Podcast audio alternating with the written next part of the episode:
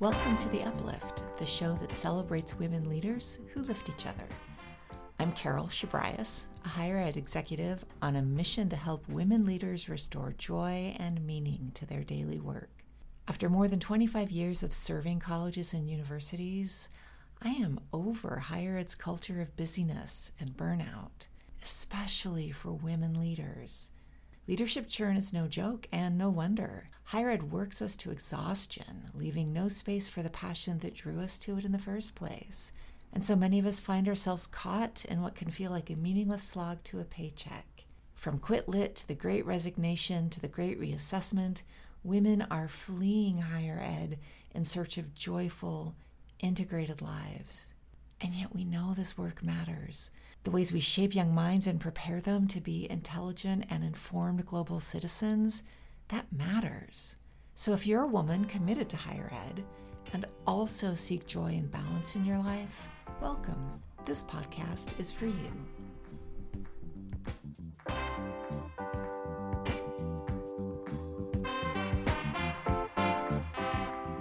Hey there, welcome to episode five of The Uplift.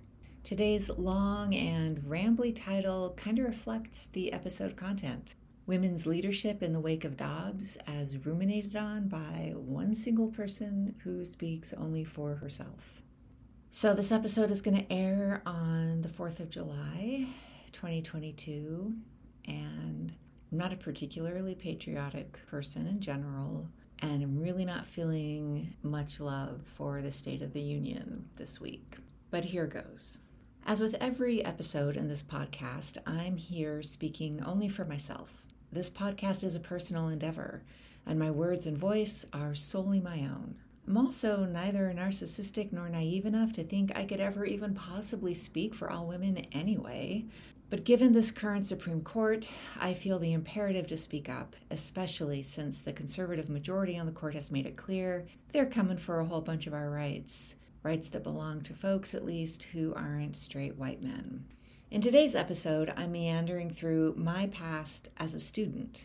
I've been interested in the ways institutions around the country are responding to Dobbs, with everything from studied silence to vehement outrage. So I thought I would take a little time to look at the three institutions where I studied, where I would have been a college student affected by this decision three places where I myself was a vulnerable, low income student with no family support, because I wonder and worry about the students who are studying there now. In the wake of Dobbs, I've been interested in the ways people are using their voices to amplify institutional positions. I appreciate the way that sharing information and making it visible and accessible is a form of leadership. The most comprehensive effort I've seen is from an editor at the Chronicle of Higher Education who started a Twitter thread of all the institutional statements he's found, regardless of the position those statements take. It makes for kind of an interesting snapshot of U.S. higher ed today, and so I'll link to it in the show notes at the end of the episode. Reading through those statements got me thinking, though, about the Dobbs decision less as an administrator and more as a student. For the record, I'm a feminist and I am fully pro choice. I've had an abortion. I've had three first term miscarriages two second term premature deliveries, one loss of a twin, and two full term deliveries. My last three pregnancies were considered high risk and required careful monitoring, daily medication, and weekly checkups and injections from a visiting nurse. The miracle that I have living children at all is 100% due to the fact that I had access to a full range of reproductive health care. I'm really fortunate that I didn't need that care when I was an undergrad. But what if I had? And that's the question that sent me to look at my three alma maters and their response to Dobbs. Now, I am 100% the product of public education from kindergarten through PhD. I started my undergraduate work at the University of Utah. I completed it at the University of Washington. And then I earned both my master's and doctoral degrees at the University of Wisconsin Madison. I believe that education is a public responsibility we have a moral and an ethical obligation, as well as a national responsibility to educate our citizens, not just those with legal status as citizens, but every single person who lives here. Education is the basis of our functioning as a civil society. Education teaches us to see our way through competing and conflicting narratives. It teaches us to investigate ideas that challenge our hearts and our minds. and it ensures that we have an expansive mindset of all people as part of a living community with a vested interest in each other's well being. Given that I believe all that, well, I'm both frustrated and intrigued by the ways leaders of state institutions operate alongside politicians. That looks like really hard work to me. And so I read these statements with a lot of sympathy for the hazards and collisions leaders of state universities face in a situation like this. But I was also genuinely curious to see how they would negotiate the complexities and, frankly, the horrors of this moment. For starters, all three universities, each a respected R1, includes a medical school. In fact, the University of Utah is the only MD granting institution in the state and the only academic medical center in the Mountain West. All three of these schools, though, have a broad reach as institutions training healthcare professionals. So, not surprisingly, each institution posted a statement about the training of doctors in obstetrics and gynecology. I'll start with the University of Wisconsin Madison because it's the most vague. They write that they, quote, will continue to provide outstanding comprehensive obstetrics and gynecology residency training and will continue to advance health equity by identifying ways to support marginalized populations that are disproportionately affected by barriers to accessing reproductive health care while continuing to meet all applicable legal requirements. They don't address the inherent tensions and contradictions of those positions, nor do they comment that it may not be possible to thoroughly train OBGYNs, fully care for marginalized populations, and obey the state law. As a Wisconsin resident, I'm sort of pissed off about this, not really loving the way state politics play out here. At the same time, I am really glad I'm not the person who had to write that med school statement and I don't envy the difficulty that med school faces in figuring out how to proceed in ways that are compassionate, medically comprehensive, and also legal.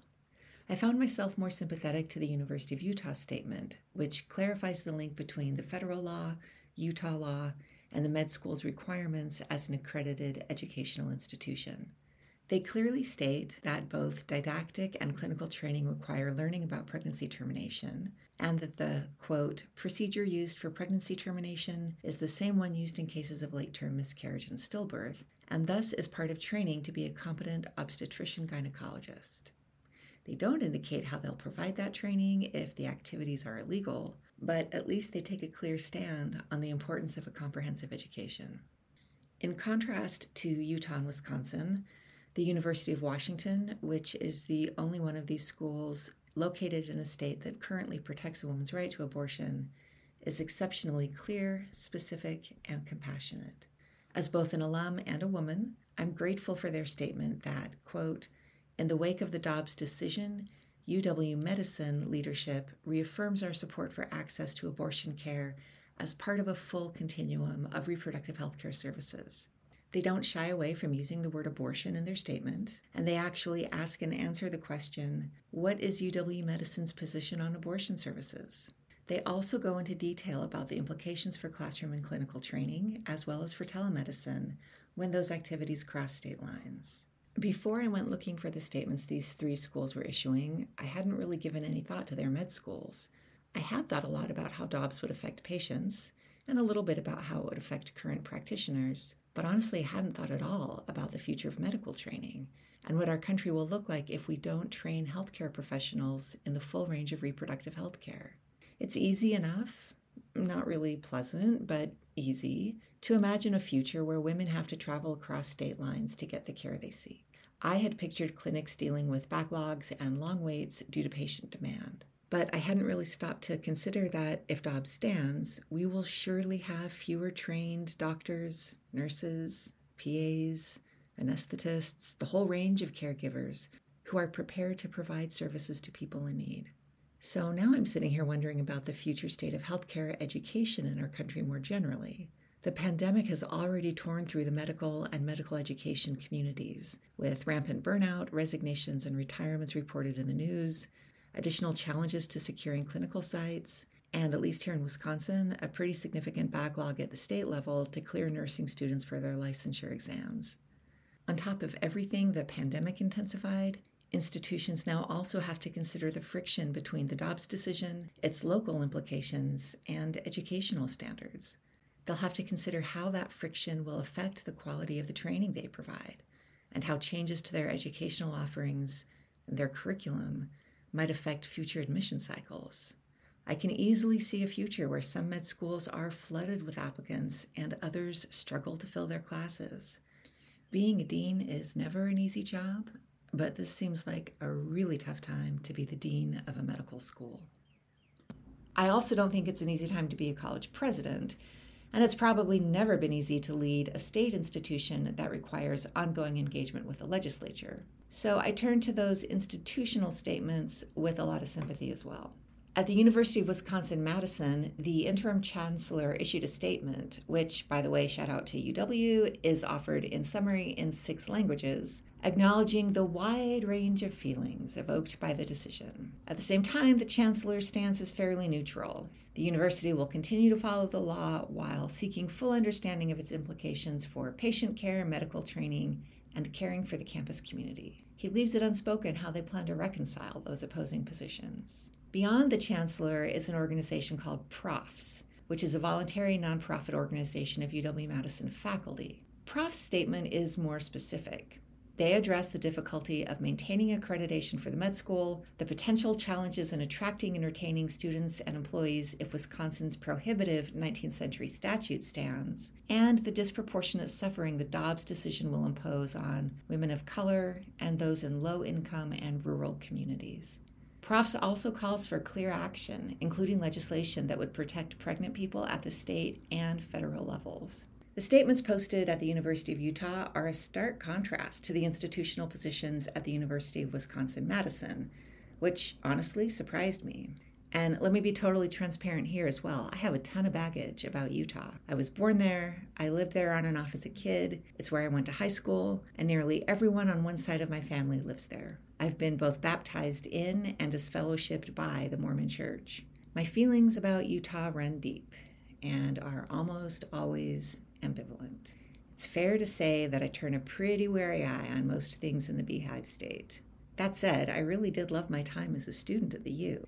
The University of Utah organizes their statement into three sections. The first is a short and simple reminder that the university is a state entity and therefore follows state and federal laws, which will now include what is commonly called Utah's trigger law, although that's currently on hold pending resolution of a lawsuit from Planned Parenthood and the ACLU of Utah. The second section shifts to a description of the university's role in public debate. In this section, the university explicitly defends academic freedom and freedom of speech for students, faculty, and staff, while noting that in general, people speak for themselves and only designated spokespeople speak on behalf of the institution.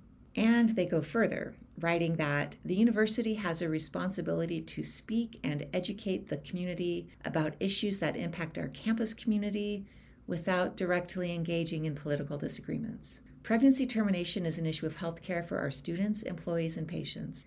It is the subject of research for our faculty, and it is a matter of patient care for our hospitals and clinic staff and faculty. The third section, called Support for Those in Our Community, demonstrates deep respect for pregnant people's needs and choices, as well as a commitment to clinicians' oaths and standards of ethical practice.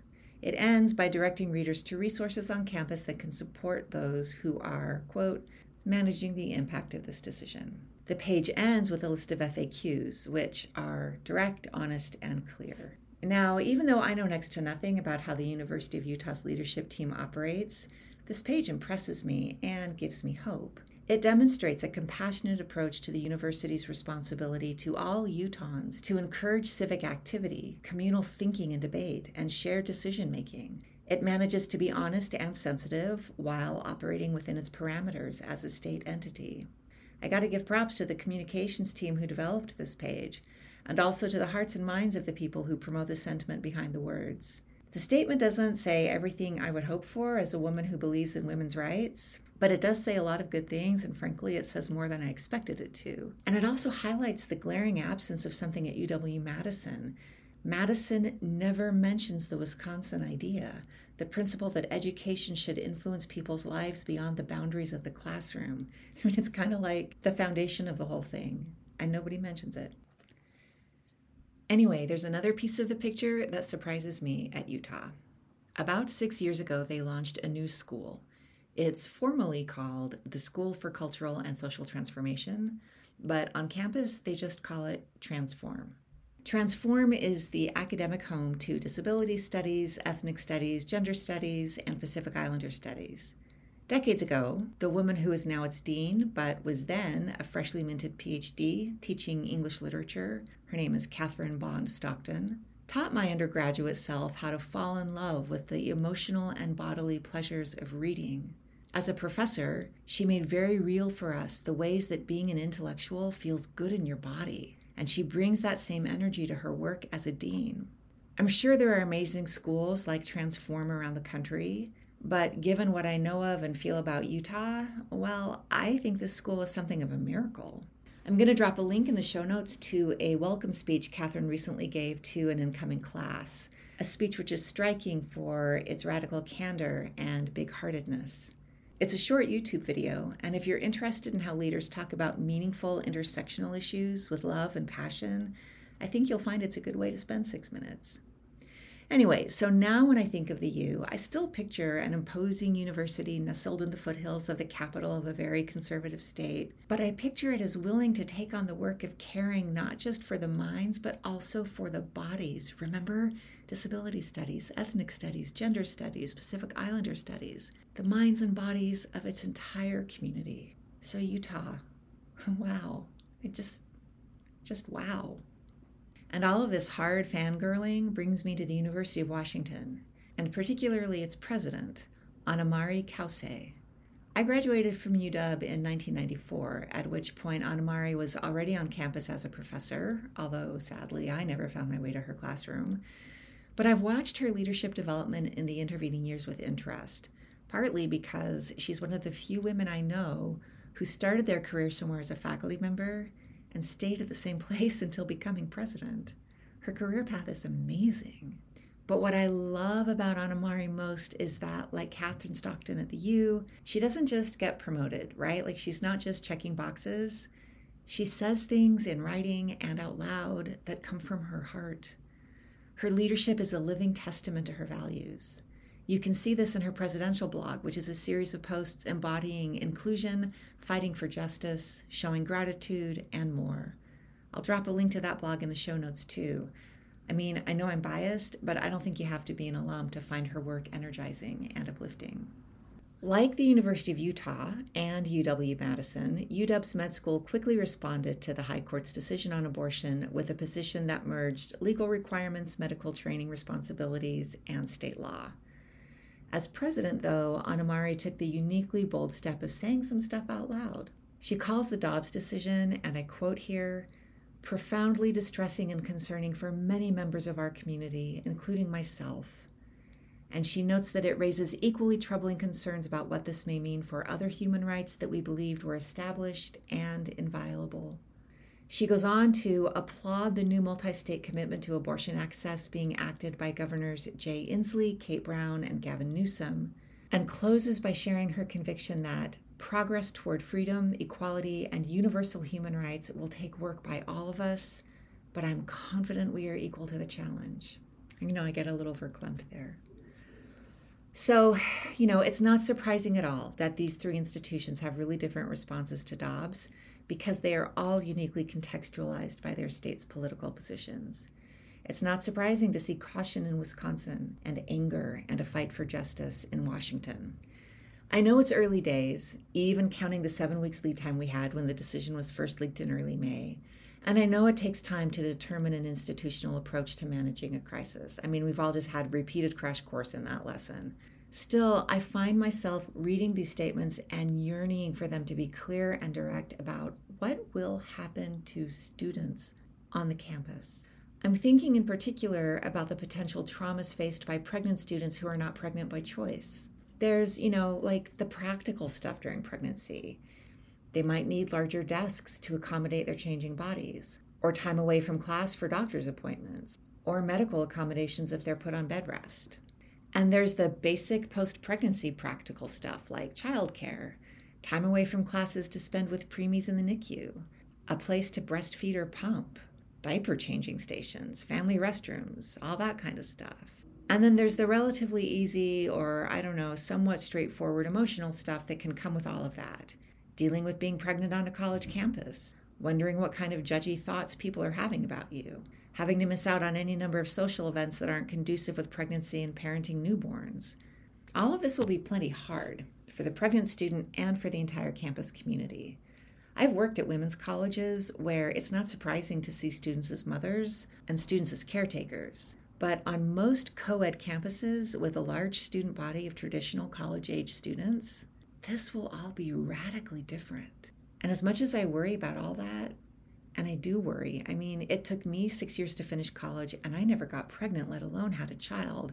And given that I worked full time in order to pay my way through college, I doubt I would have finished if I'd become a mother. Anyway, as much as I worry about all that, I worry even more about the terrors and traumas associated with forced pregnancies. I worry about the impregnated rape victim who is suffering through an interminable Title IX process while their rapist walks freely around campus and who may very well sue for custody once the child is born. I worry about the mental health and the physical safety of the woman who was slut shamed for her pregnancy. I worry about the grieving parent whose child dies in utero, or the grieving spouses, friends, partners, and family members who suffer the double loss of a difficult stillbirth that also took the mother's life. I worry about the new parent suffering from postpartum anxiety or postpartum depression, who then considers taking their own life. And how long will it take? One year? Three? Five? until the impact of all those people who are crushed under the oppressive weight of being forced into parenting, who indefinitely extend or totally give up their college education? How long will it take until not just our economy tanks, but our social fabric dissolves? This may sound melodramatic, but it's not. We know what this looks like because for hundreds of years, our country has been punishing people in exactly these ways women with black and brown skin, immigrant women, queer women, women from all historically excluded categories. In 2017, in an opinion piece written for Maclean's, Milena Williams writes about the blind spot of white women who were freaking out about The Handmaid's Tale. You probably remember this. She reminded us that for hundreds of years in the U.S., black women found themselves captive, bred against their will, and tortured and even killed for attempting to escape. In that America, it was nearly impossible for a black woman to be born, live, and die of old age under a social system that deemed neither her body nor the fruit of her womb to be her own. So, Milena's talking about history, about teachable facts, which prompted me to see the opportunity to address this terrible moment through education. Now, I'm not advocating for indoctrinating or radicalized students. We all know college campuses don't do that. Nor am I talking about forcing college campuses to take pro choice positions that are out of step with their missions. But regardless of our missions, all of us share something in common a commitment to education. Freire reminds us that there's no such thing as neutral education. Education functions as an instrument to bring about either conformity or freedom. Those of us who are passionate about education are, by definition, passionate about freedom. The task before us now, as we lead our institutions in this difficult moment, is to insist upon education as liberation and to design our responses as ways that support, educate, and liberate all of our students, including those who dissent, until none of them are suffering.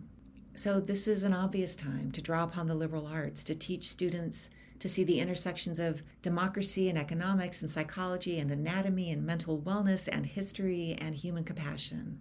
The ways we educate now must ensure that our privileged students are equipped and also caring enough to fight for the rights and well being of their classmates, both those who are among the historically excluded and those who are newly excluded. On June 24, 2022, the day of the Dobbs versus Jackson decision, Inside Higher Ed published a news story with the title, Is it a university's duty to protect students from harm? I'm not going to answer that question as either an attorney or a college spokesperson because I am neither. I do, however, side with figures like Freire and Bell Hooks, and I believe it's impossible to care for someone's mind if you're not also caring for their bodily well being. There are many, many ways to protect students from harm the one we all have in common is education. Education that prepares our students to care about, to care for, and to liberate one another. The Dobbs decision venerates and enshrines oppression by eliminating liberty for women. And Clarence Thomas has told us he's coming for a whole host of our other liberties as well. As hard as it is to read, I've also put a link to his concurrence as well as some commentary about it in the show notes as well. I am exhausted by all of this, and also I'm freaking ready for a righteous fight. I go into that fight carrying in my heart Auden's words on the eve of World War II We must love one another or die.